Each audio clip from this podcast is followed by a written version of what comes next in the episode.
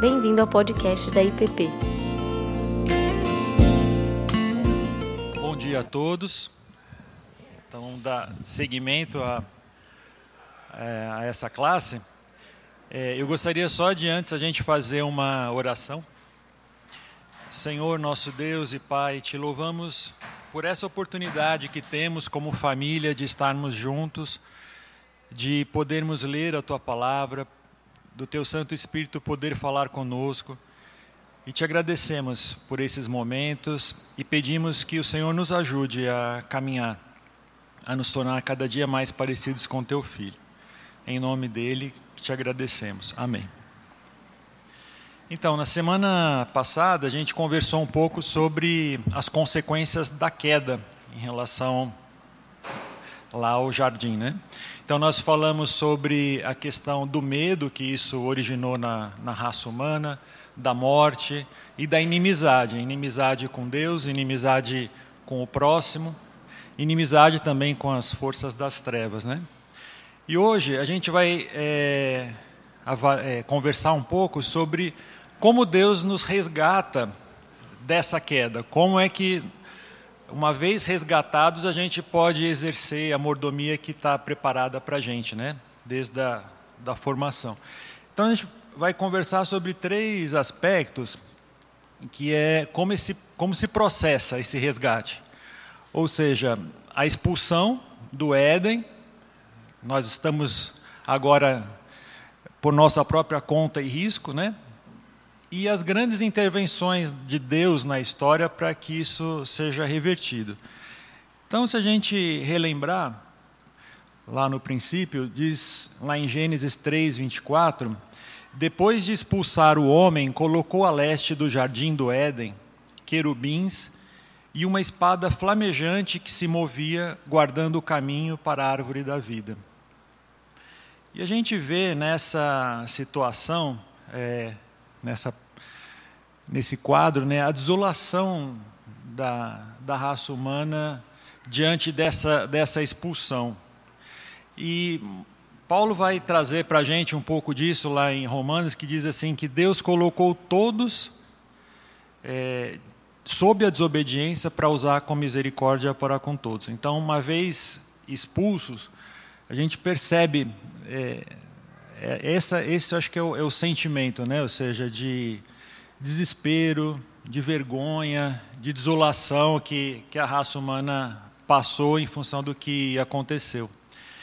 E, e é interessante que tem um, um livro apócrifo, que é o, o primeiro livro de Adão, que ele diz assim, que depois que eles foram expulsos, eles tentaram assim muitas vezes resgatar e voltar para esse paraíso de diversas formas e isso não foi possível. Até que Adão tem uma ideia que ele fala assim para Eva: vamos fazer o seguinte, vamos ficar 40 dias em jejum e no meio do rio. Eu vou ficar num rio e você vai ficar no outro rio.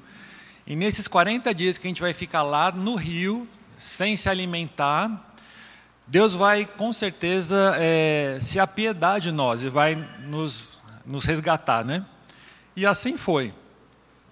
Mas no 39 dia, Eva estava ali no rio e um anjo apareceu para ela e disse: Eva, Deus escutou o seu clamor, o seu sacrifício, ele resolveu te aceitar de volta, você e Adão. Aí ela sai correndo, né? E vai lá no rio onde Adão está e fala: Adão, pode sair porque Deus já nos aceitou. Aí ele falou assim: Mas como é que você sabe? Não, um anjo apareceu. Aí ele: Não acredito. Você foi enganada de novo. Na verdade, era o, era o diabo de novo se passando por um anjo, enganando para que eles não fossem aceitos. Né? E aí diz esse, esse livro que foi o primeiro divórcio da terra, porque Adão simplesmente resolveu então abandonar Eva e falou: não, não tem mais jeito. E aí ele foi embora, ela foi para outro caminho. Aí um dia ele escuta um choro, um grito, né? E, e, é, e é, é Eva, ele vai atrás dela, e ela está dando a luz. E justo nesse momento eles, eles reatam né, o, o casamento deles. Claro que tudo isso é, é, é tudo uma viagem, né? mas eu acho que mostra assim, o quanto que dentro do ser humano existia essa, essa sensação de perda, né? ou seja, de você ter sido expulso de um lugar maravilhoso. Só que tem um sentido, né? Quando Deus expulsa a raça humana, era para que o homem não tivesse acesso à árvore da vida. Porque uma vez que ele pudesse comer dessa, desse fruto, ele ia viver eternamente, só que no pecado, né? E aí eu lembrei, quando eu era adolescente, eu assistia esse filme, Cemitério Maldito, que é uma historinha que eles contam assim, existe um cemitério de uma tribo indígena que era eles eles é, tinham ali um, um, certo ritual e ele ficou é, escondido por muito tempo e alguém sabe desse cemitério e se você colocasse um animal que tivesse acabado de morrer ali aquele animal voltava a ganhar vida e se você colocasse também um ser humano ali, ele também voltava a ter vida. Só que ele voltava a ter uma vida é, numa condição bem diferente. Ele era uma figura maligna. Então, se fosse um animal que era bonzinho, ele se tornava um animal mau. E o filho de um desses é, dos autores acaba morrendo, ele coloca lá e o filho volta numa aparência do mal. Então, eu imagino que essa questão da expulsão, é, normalmente a gente vê assim na, na história o exílio, ele serve para que você mantenha a vida. Então, muitas vezes, a gente teve isso aqui na nossa história, é, da ditadura, pessoas que foram exiladas, porque se ficassem aqui, seriam mortas pelo sistema. Mas Deus faz o contrário, Deus exila, na verdade, o ser humano para que ele morra mesmo, porque é, a vida eterna naquela situação é, completamente distorcida seria muito ruim. Eu vejo isso assim, quando a gente conversa muito com pessoas muito idosas, assim, acima de 80 anos, é, não é raro, às vezes, a pessoa falar assim: ah, eu preferia já, já ter morrido, eu preferia que Deus me levasse. Porque às vezes já está vivenciando assim muitas experiências ruins, a pessoa está com muitas doenças, ou às vezes perdeu os, os amigos, perdeu a esposa ou o esposo, e está ali naquela situação, então às vezes o que ele mais deseja é, é, é morrer mesmo. Né? E aí eu fico imaginando se a gente vivesse eternamente nessa situação e fosse se deteriorando. Imagina, se aos 80 anos a pessoa, 85, 90, se queixa disso, imagina você aos mil anos se deteriorando, né? Seria uma situação extremamente é, torturante, acho que para a raça humana. Então Deus, quando exila, ele exila justamente nesse sentido, da pessoa não experimentar essa tortura eternamente é, não viver como, como a gente tem aí na, na, arte, como um zumbi, como um vampiro, né? E tem um, antropólogo que ele, ele diz o seguinte, que o, o, o ideal seria morrer jovem o mais tarde possível. Né? Então, ou seja, o ideal, como diz a música, né? ou seja, para sempre jovem. Então, o, o ideal seria se a gente pudesse ter na juventude a vida eterna, né? Mas não é isso que acontece por conta do pecado. Então, nesse momento, eu acredito que faz parte do resgate de Deus justamente ser expulso, para você não ter de passar por toda essa situação, né? E é interessante que se a gente pensar um pouco, embora o ser humano tenha sido expulso do Éden, é é bem provável que o Éden não tenha sido expulso do coração do ser humano. Isso a gente vê na, na história, é, desde Platão, que teve o mito de criou o mito de Atlântida, né, uma cidade-estado nas melhores condições, onde havia harmonia, paz entre os habitantes, porque esse ideal de Éden está no nosso coração. Né? No século XVI, Thomas More até que colocou esse nome, né, utopia, que do grego é ou topos, ou seja, não lugar, ou seja, um lugar que não existe. É esse, justamente esse lugar que não existe que a gente sonha, né, um lugar que, que a gente pudesse ter essa harmonia. Mas, no fundo, no fundo, esse lugar já existiu, né, que, é, que é o Éden. Então, nós somos expulsos, mas está ali no nosso, no nosso coração essa situação. A gente vê isso Lá em Atlântida, a gente vê isso nessa história desse continente, que também era uma região onde tinha essa, essa paz, né, Lemúria. E até mesmo numa história mais recente, na, na América do Sul, o famoso Eldorado, que tinha um, um cacique, né, ou um rei, que ele, ele, ele se enchia de pó de ouro e depois ele mergulhava num, num lago, e aí criou-se a fantasia de que existia uma, uma cidade que era toda dourada. E de onde será que nós, seres humanos, tiramos é, essa ideia né, desse lugar, e, e que é tão presente em culturas que até nem, nem se encontraram, por exemplo, o pessoal de Eldorado nem teve nenhum contato com o pessoal da Grécia. Né? Então, eu acredito que isso está no nosso coração. Como, como diz lá é, em Eclesiastes, que a Deus manteve a eternidade no coração do homem. Então, é essa, essa essa falta, né? essa, essa necessidade que a gente tem do, do eterno. E Agostinho até diz que fizeste no Senhor para ti, e o nosso coração anda inquieto enquanto não descansar em ti. Ou, talvez numa visão mais, mais popular né, do Guimarães Rosa, do personagem dele, diz assim: às vezes eu tenho uma saudade de uma coisa que não sei o que é, nem de onde, me afrontando. Né? Então, ou seja, é essa, essa sensação de Éden, que foi. É, a gente saiu de lá, mas ele continua no nosso coração. E tudo isso faz parte dessa, desse, desse resgate. Né? Aí, consequentemente, se eu tenho isso, né, se eu tenho essa eternidade no meu coração, e como o próprio Agostinho disse, né, o nosso coração ele não vai sim, é, se acomodar, não vai assim. É, se sentir satisfeito enquanto ele não for completo disso, né? É, também no, tem um livro, o Dostoiévski, ele diz que o nosso coração ele tem um vazio do tamanho de Deus. Então, é, assim, enquanto a gente não, não, não tiver essa, essa, esse resgate do Éden no nosso coração, fica ali aquela sensação. E o grande problema disso é que gera é, nas pessoas essa sensação de vazio, gera uma busca para preencher esse espaço. Né? Isso daí foi uma, uma cisterna que foi achada, é um grande reservatório da época do primeiro templo lá de, de Jerusalém, em que aproximadamente cabia aí 250 metros cúbicos de água, era o maior reservatório, a maior cisterna né, de Israel daquela época. E nessa época, mais ou menos, é, Deus faz um, um chamado né, para o povo dele. Diz assim: O meu povo cometeu dois crimes. Eles me abandonaram a mim, a fonte de água viva, e cavaram as suas próprias cisternas, cisternas rachadas que não retêm água. Então é essa é, é, é a nossa resposta por essa falta, né? Ou seja, essa, esse grande grande vazio. Ou seja, a gente cava então outros reservatórios para poder se saciar, porque essa sede continua lá.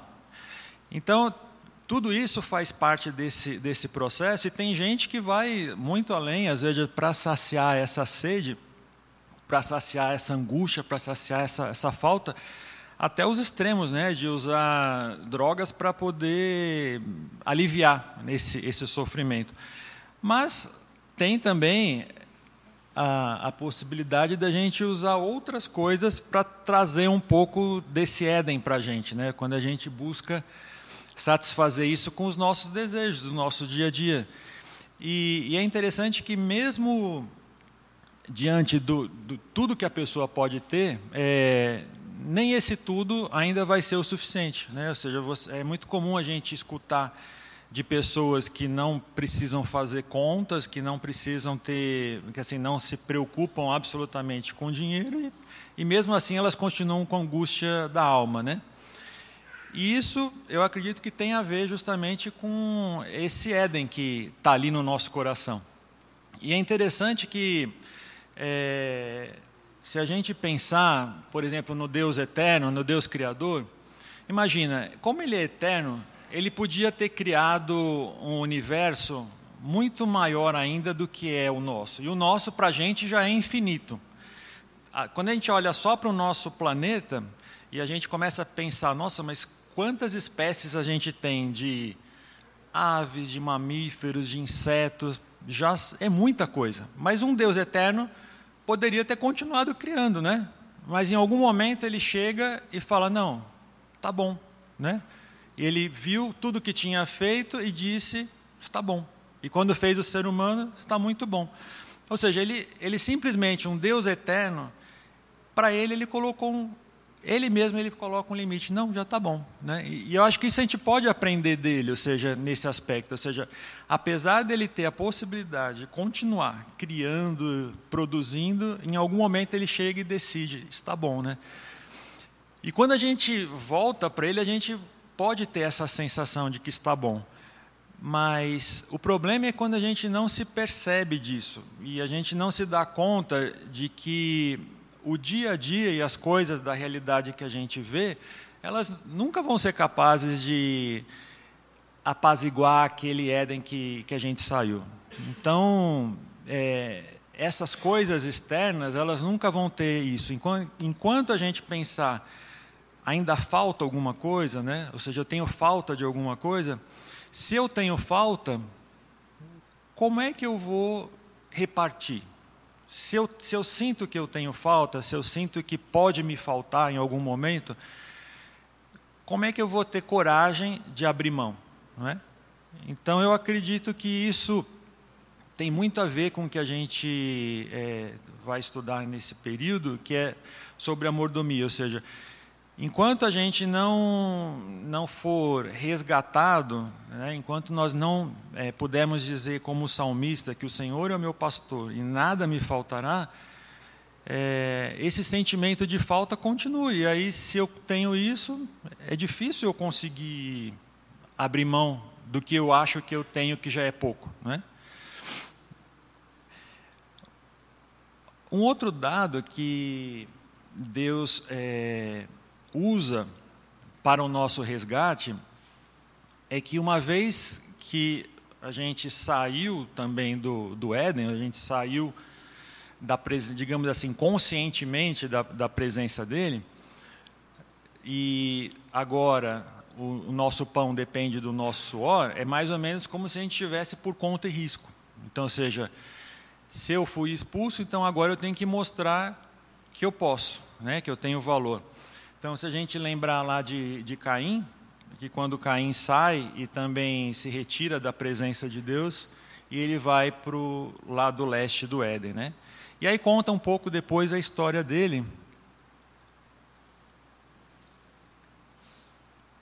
E diz assim: que ele, vagando pelo mundo, construiu uma cidade e chamou-a Enoque em homenagem ao filho. Ada deu à luz Jabal, antepassado de todos os que moram em tendas e criam gado. Zilá deu à luz Tubalcaim, que se tornou fabricante de ferramentas, ferro e bronze. E Lameque teve um filho e deu a ele o nome de Noé, dizendo: Este vai nos dar descanso do difícil trabalho de cultivar a terra que Deus amaldiçoou. Então dá a impressão que, uma vez que Caim sai, ele quer mostrar para Deus o seu valor. Então ele sai de um jardim e ele cria uma cidade.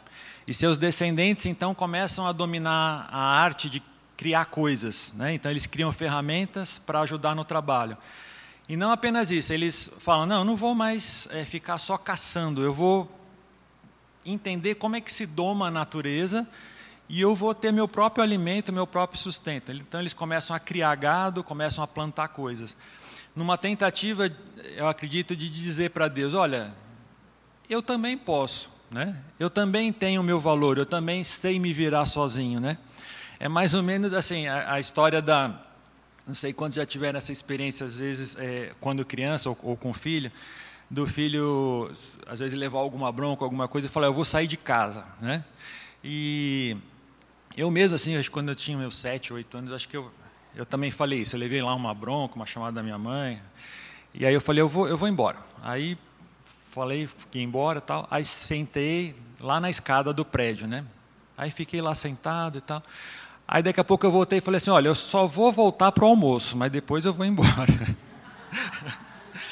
Então, assim, é, às vezes a gente tem essa, essa falsa ilusão de que a gente se, né, se basta, né? Ou seja, eu, eu, eu vou conseguir, né? Eu, eu vou eu vou me virar, né? Essa história do self-made man, né? Do cara que saiu do nada e construiu tudo, né?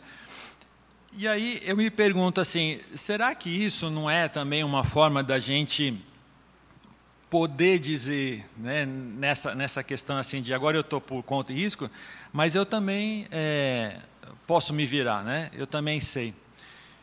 E aí é, tem esse esse autor desse livro Sociedade do Cansaço que ilustra muito bem assim a, a, o mercado de hoje, o mundo corporativo e como é que está a sociedade, né? E tem uma frase dele que diz assim: precisamente frente à vida desnuda que acabou se tornando radicalmente transitória reagimos com hiperatividade, com a histeria do trabalho e da produção. O aceleramento de hoje tem muito a ver com a carência de ser. Ou seja, é, eu quero provar que eu posso, eu quero provar que eu tenho valor. Mas no fundo, no fundo, quanto disso não é porque eu, eu lá no fundo eu sei que me falta, né? De novo, lá no fundo eu sei que eu tenho a necessidade de algo mais que eu não consigo. Então a gente cria cada vez mais metas ambiciosas e aí essas metas são atingidas. E uma vez atingida, eu crio outra meta e outra meta, e assim a gente vai vivendo a vida, achando que quando eu chegar lá, pronto, aí eu vou ter sucesso. Só que se chegar lá, nunca chega, porque sempre eu tenho uma meta maior para frente. E aí chega um momento em que acho que a pessoa cai em si e ela percebe que não, não adianta nessa essa, essa correria, né? E, e, porque isso no fundo, no fundo, é, é, uma sensação que a gente tem de minimizar esse esse sofrimento, né? E eu acho que um, um exemplo bem contemporâneo disso, é, de alguém que sai de um país que tem tudo e que as pessoas querem muitas vezes migrar para lá, que é o que é o Reino Unido é, tem uma, uma menina que é essa Chamina, ela saiu do, do Reino Unido, ainda adolescente, foi lá para a Síria.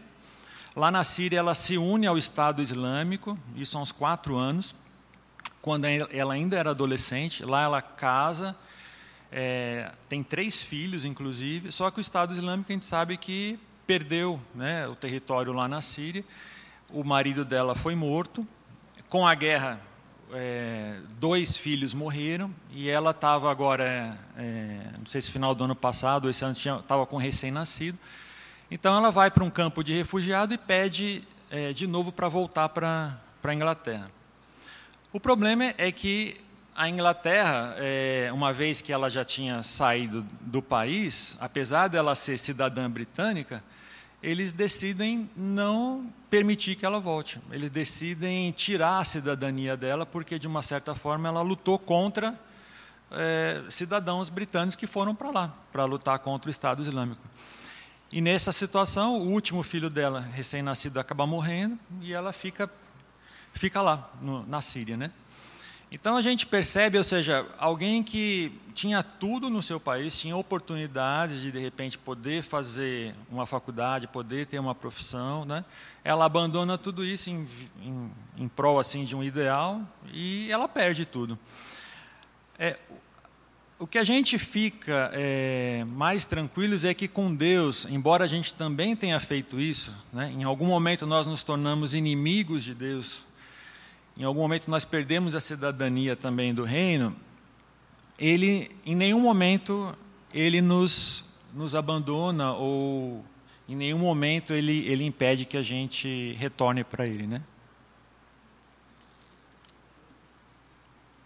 A gente sabe da parábola do filho pródigo, né, que em meio àquela situação lá de carência, desejando comer até as bolotas que eram oferecidas aos porcos, ele cai em si e fala: Poxa, os trabalhadores do meu pai têm o que comer e eu aqui passando necessidade. E uma vez que ele, que ele cai em si e que ele percebe a besteira que ele fez, ou seja, de deixar né, a casa do pai e viver né, por sua própria conta e risco, né, e ele percebe então a diferença que é a casa do pai e que, que é o, o mundo cruel. Então eu acredito que, pelo menos eu suspeito isso, assim, que Deus é, usa essa situação da permissão dele de deixar o ser humano viver por sua conta e risco, para que ele possa ter uma noção da realidade, para que ele possa ter a noção do seguinte: olha, a vida longe de mim é desse jeito, e a vida do meu lado é daquele jeito que você você vivia. E aí a escolha é nossa, ou seja, como é que você quer viver, né? Ou seja, qual é a sua a sua opção.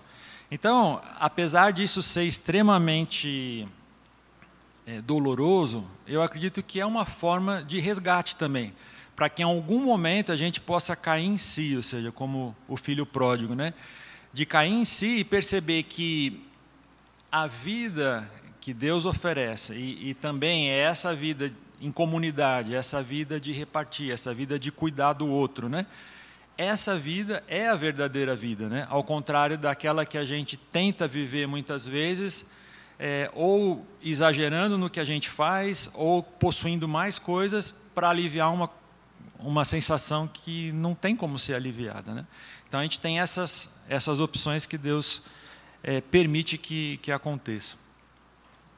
E por fim, é, a gente vê que, apesar da escolha, né? ou seja, apesar da expulsão do Éden, apesar da vida é, por sua própria conta e risco, né?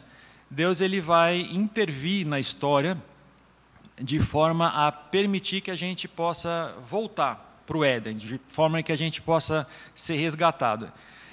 E esse ano é, a gente comemora aí 50 anos da pisada da, do homem à Lua, mas eu gosto dessa frase que diz assim: o maior acontecimento da história não foi o homem subir e pisar na lua, foi Deus descer e pisar na terra, do Billy Graham.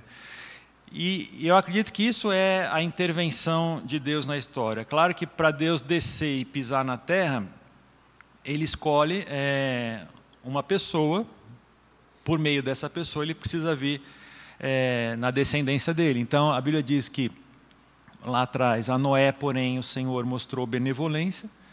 Noé era homem justo, íntegro entre o povo da sua época, ele andava com Deus. Noé gerou três filhos, Sem, Cão e Jafé.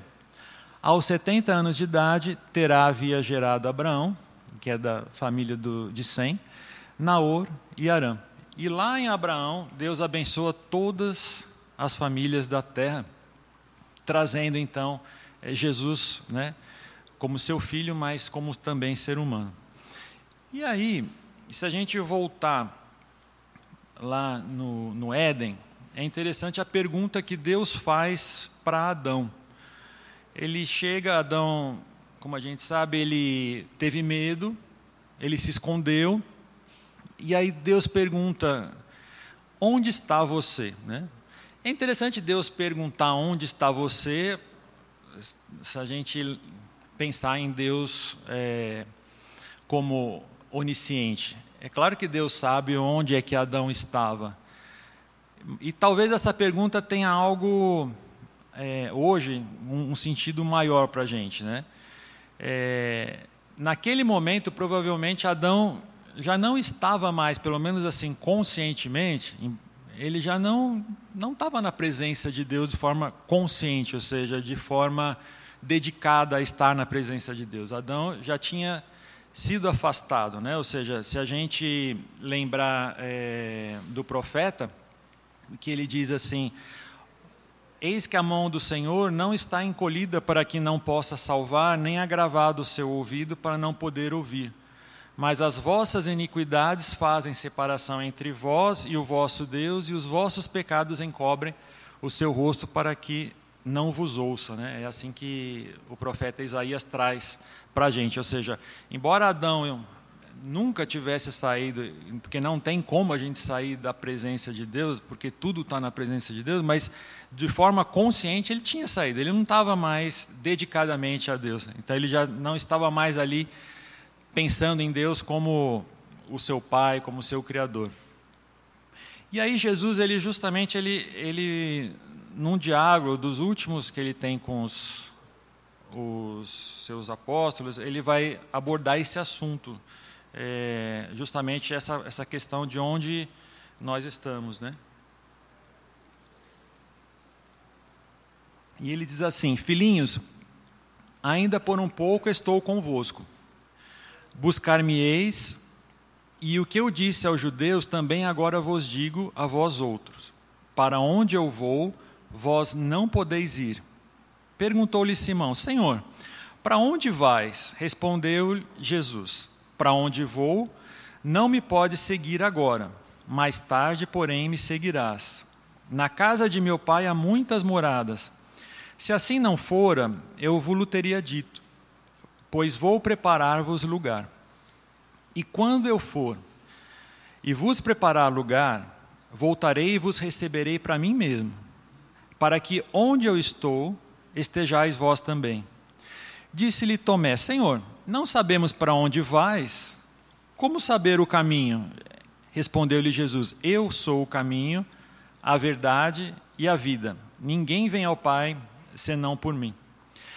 Então a gente vê nessa passagem inúmeras é, palavras com referência a lugar, né? Para onde, lugar, moradas, caminho. Então a gente vê Jesus trazendo aqui justamente esse resgate, ou seja, de um lugar de novo, um novo lugar onde essas pessoas, os seus apóstolos e nós teremos de novo um, um lugar para morar junto a Deus, né?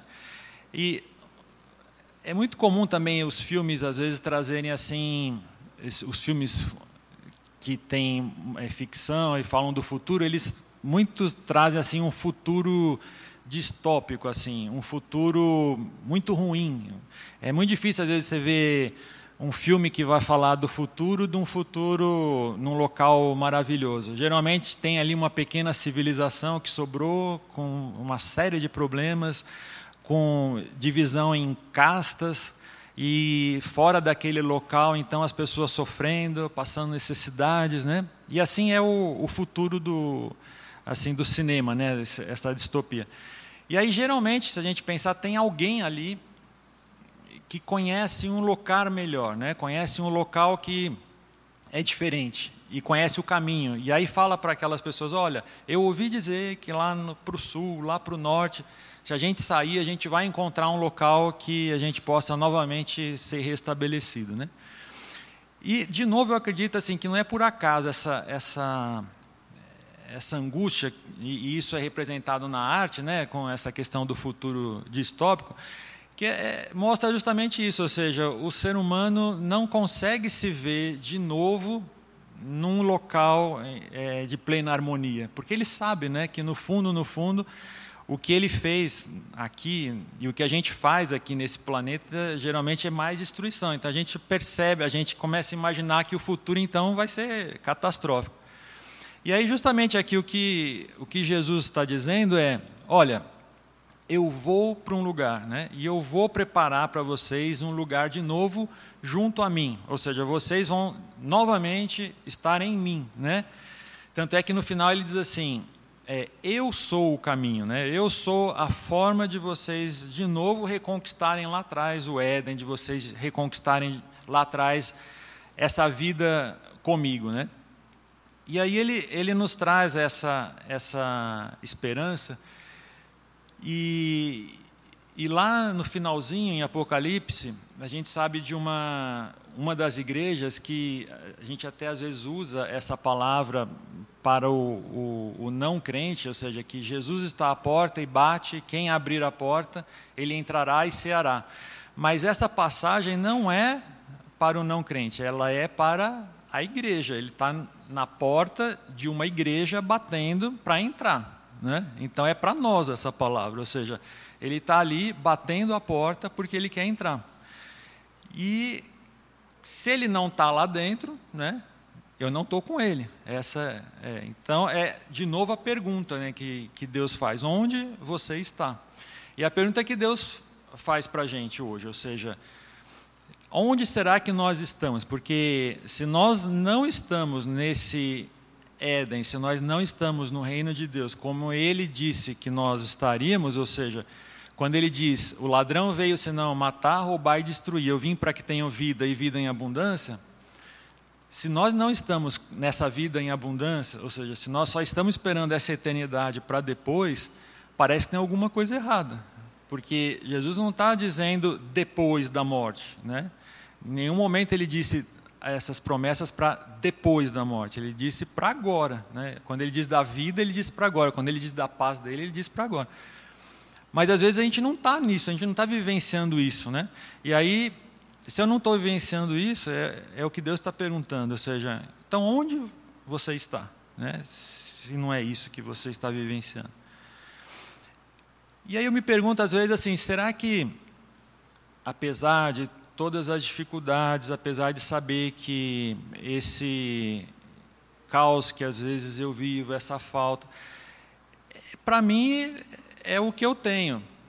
E quando, eu, quando Deus me convida a viver uma vida é, abundante, uma vida segundo o Espírito Santo, né? uma vida na dependência dele, será que para mim não é um incerto? Eu estou largando o certo que eu construí, né? ou seja, a minha personalidade, na minha cultura, e estou indo para um incerto, né? ou seja, de viver uma coisa que para nós assim é fora da realidade, é fora do contexto, né? Você você ser isso que Deus quer que a gente seja, né? Então, para mim faz sentido essa pergunta, ou seja, que Deus faz às vezes, onde você está, que não está vivenciando o que o que eu tenho para você. Mas de qualquer forma a gente sabe que não importa onde a gente esteja, a gente sempre vai ter, ao contrário da da britânica, a gente sempre vai poder voltar aos braços do Pai. A gente sempre vai poder contar com esse abraço e a gente sempre sabe que Ele vai nos, nos receber. Então eu queria terminar e deixar para a gente essas três perguntas para a gente poder refletir um pouco sobre isso, né?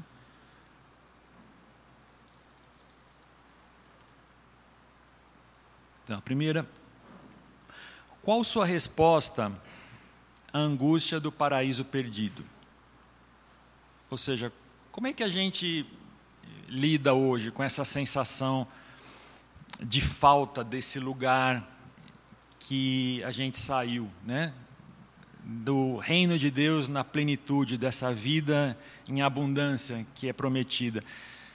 Se eu não tenho isso no dia a dia, como, como é que eu respondo a isso? Como é que eu, o que, que eu faço para ter algo parecido?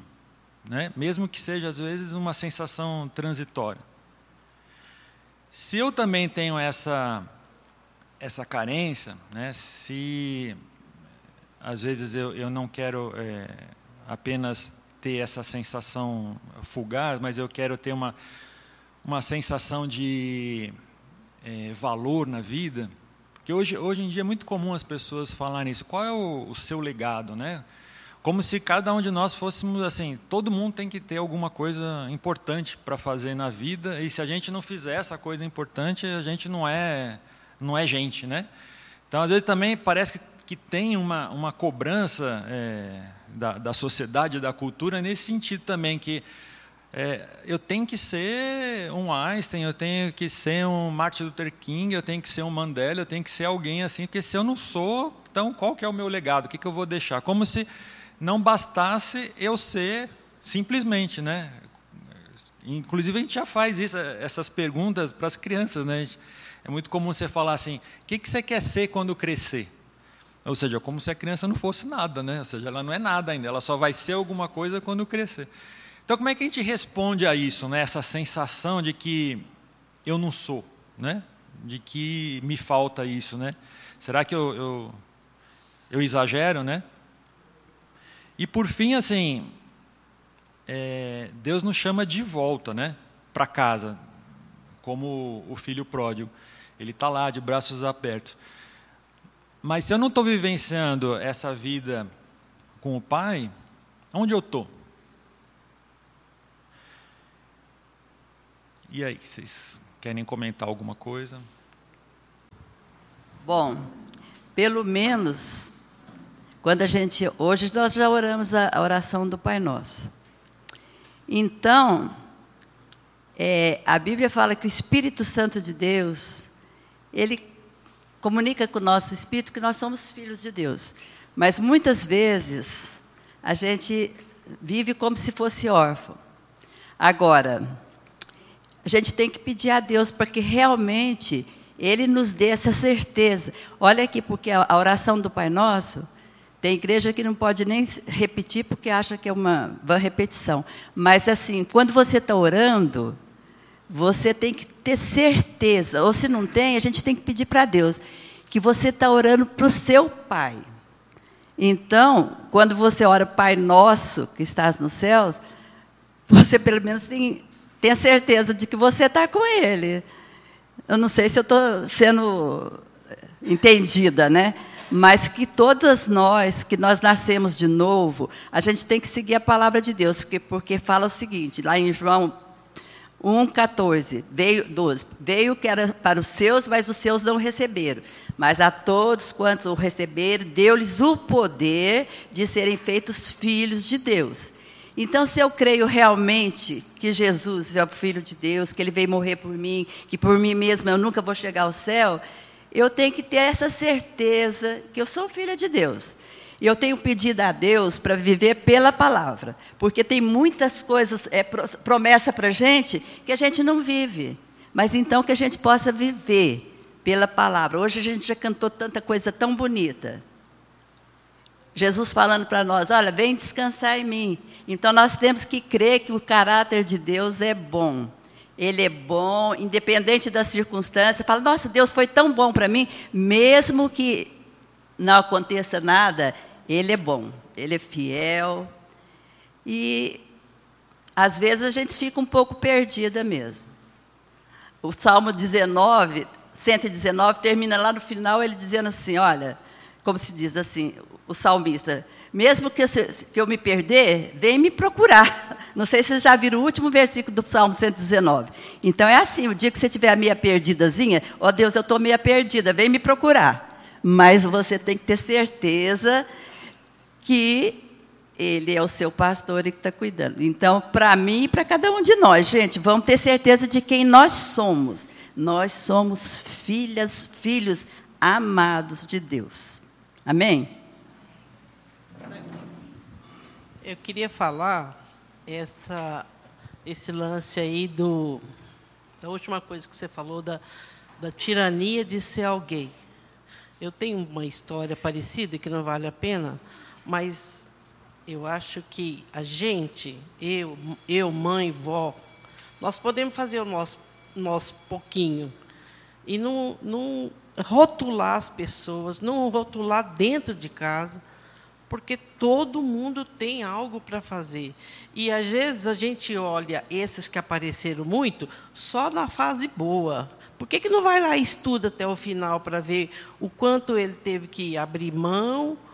Então, é uma tirania que às vezes nos consome. Ah, porque fulano é isso. Isso é muito sério. Eu acho que temos que levar a sério isso.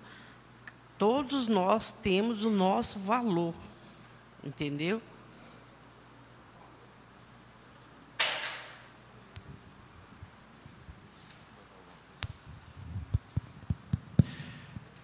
É, e, e como vocês falaram, ou seja, o nosso valor está em sermos filhos amados de Deus.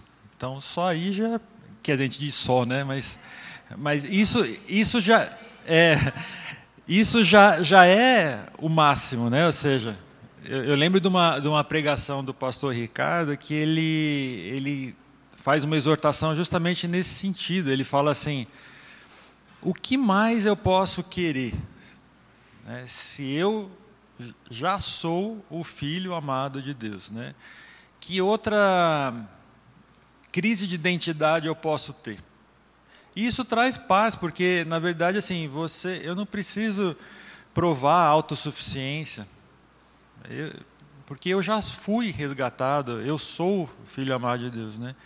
E isso tira essa essa angústia, né? A gente ainda tem mais alguns minutos aí. Som. Bom dia.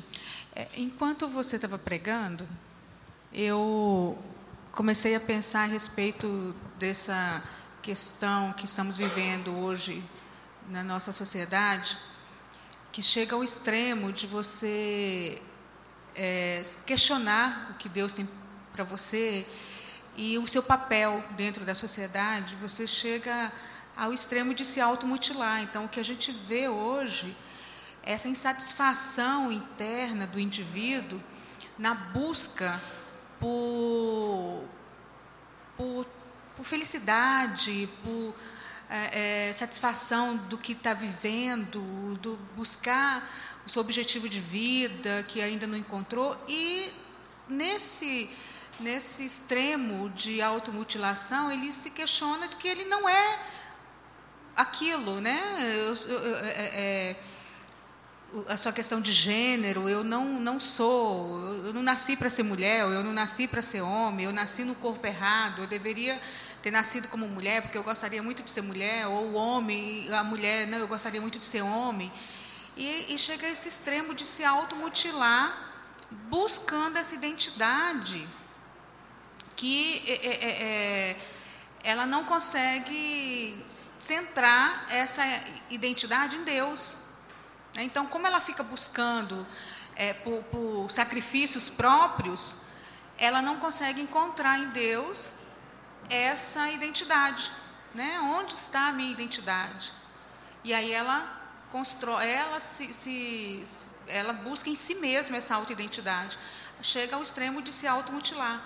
Então, eu, eu outro dia eu estava comentando com, com um grupo de, de, de, pesquisas e a gente discutindo essa questão de que é, os indivíduos hoje, eles não, não nessa questão religiosa, a gente não estava nessa, nessa questão religiosa, mas é, é, nas questões científicas mesmo, que, o que a, a, a, a ciência trata a respeito desse sujeito que que busca essa identidade em aspectos que não satisfaz, que hoje ele é, tanto é que hoje você, a pessoa define que é mulher e amanhã ela define que não é mais mulher, que ela é homem, né? Então, ou vice-versa. Então, isso é, é, é essa, essa insatisfação pessoal. Então, eu não consigo saber onde eu estou e para onde eu vou. Então eu tenho que, que, me satisfazer em alguma situação hoje, imediata. Tem que ser imediata. Eu não posso buscar e nem é, é, é tentar sanar essas necessidades em, outros aspectos. Mas é, eu estava pensando nessa questão religiosa hoje, de que as pessoas não buscam em Deus essa identidade. Essa dificuldade de buscar em Deus essa identidade, ela se automutila porque Deus errou. Alguém errou na hora da minha criação. Né? Então, isso é muito grave, o que nós estamos vivendo hoje dentro da sociedade. E aí a gente gasta muito tempo e muita energia com coisas que não importam, e as coisas que realmente importam, a gente acaba não não tendo tempo para elas, que é você poder conviver com as pessoas que você ama, você poder se relacionar, você poder ter do seu tempo eh, que na verdade não é não é seu e poder dividir isso com outro, não só o tempo, mas recursos, né? Então isso realmente é atrapalha muito o nosso dia a dia. Alguém mais quer comentar alguma coisa? Acho que até nossa está alto, né? É, assim, acho que o, acho que as perguntas ali são bem pertinentes, né? É, e, eu acho que é, é, fazer uma autoavaliação é o que nos leva adiante, né? A gente ficar... É, quem sente aqui angústia desse paraíso perdido, né? E quem está... É, o que buscamos né, no nosso dia a dia, né? Acho que essa é uma questão que acho que é essencial, né? Onde, onde estamos, né? Onde cada um individualmente está, né? Acho que um, sei lá, um, um, me parece que um cristão satisfeito é, não, é, não é o suficiente. Eu acho que acho assim não é questão de se martirizar, mas é questão de, é, de, de, saber que é imperfeito, mas buscar a perfeição, né? Acho que esse é um ponto é, acho que essencial disso tudo, né? e eu acho que assim falando de mim agora, acho que na, na, na, minha, na minha, rotina de vez em quando é, é possível conseguir identificar momentos que eu estou buscando realmente a coisa errada, assim meus objetivos. Por que, que eu estou fazendo isso profissionalmente? Por que, que meus objetivos profissionais eu estou buscando o quê? Estou buscando visibilidade, estou buscando o que, que eu quero com o meu servir, né? Isso, acho que esse é o ponto é, que, que, me tira da, da, da, da, da inquietação, assim, de é, me tira da tranquilidade de achar que eu estou fazendo a coisa, me coloca no rumo, basicamente, acho que é isso, né? Eu acho que, sei lá, eu gosto muito das perguntas e acho que é uma coisa pertinente para cada um levar e avaliar, porque eu, é, infelizmente, a igreja não, não, não, não, é exemplo, né? Muitas vezes porque assim, a crítica de fora é ah, mas os cristãos vocês fazem coisas erradas. E sim, é verdade. Nós que estamos aqui dentro temos consciência, é, podemos perceber, entender que cada um aqui é falho, mas é, a questão é muitas vezes a gente não vê as outras pessoas, né, tentando melhorar, né, tentando se manter dentro de uma, de uma, de uma lógica cristã, né, do, de, de, de seguir a Cristo, né. E na verdade não é apontar o dedo, né? Ter essa consciência, temos que exortar um ao outro, porque às vezes o outro não percebe. Mas às vezes nós não percebemos, né? Eu acho que esse é o mais importante. Onde estamos e estamos seguindo a Cristo, somos exemplos, somos, né? Acho que, enfim, só queria trazer para o pessoal, é, porque é algo que me inquieta muito, assim, de, de, de da gente querer olhar para fora, mas dentro a gente a gente sabe que são os falhos também, né? Enfim. É, é isso. É, eu, eu, eu penso assim, se a gente refletir sobre o, o, Salmo 23, que ele diz assim: O Senhor é meu pastor e nada me faltará, ou uma nova versão, de nada eu tenho falta, é, é realmente se questionar se isso é verdade na minha vida. Né? Será que eu não tenho falta mesmo? Será que sendo o Senhor o meu pastor, de nada eu vou ter falta? E isso é uma, é, é uma verdade, ou seja, o Senhor é o meu pastor e nada me faltará. Então, se não é uma verdade na minha vida, se ainda sinto falta, eu preciso pensar o, que está acontecendo, até porque é aquilo que eu falei. Eu acho que de tudo isso, assim, acho que o, o, mais importante e pelo menos é o que é o que assim mais me move é, é essa questão assim de eu não sentir a falta, ou seja, de eu ter a consciência realmente de que o Senhor é meu pastor e que nada vai me faltar. Porque se eu tiver essa certeza, tudo que vier à minha mão, tudo que Deus der para mim, eu sei que eu posso abrir mão, porque eu não vou ter falta, né? Então é isso que eu queria que a gente refletisse aí ao longo da semana. Vamos orar então. Senhor, nós pedimos realmente ajuda-nos a ter essa certeza que somos filhos amados de Ti, a termos a certeza que tudo que o Senhor põe às nossas mãos, tudo que o Senhor nos dá, tudo tem um propósito, Senhor, e tudo deve ser compartilhado, meu Deus. Ajuda-nos, Deus, a não ter essa sensação, a, abandonarmos, Deus, essa percepção de falta nos nossos corações. Pedimos isso em nome de Jesus. Amém. Você acabou de ouvir o podcast da IPP. Para saber mais, acesse nossa página em www.ippdf.com.br.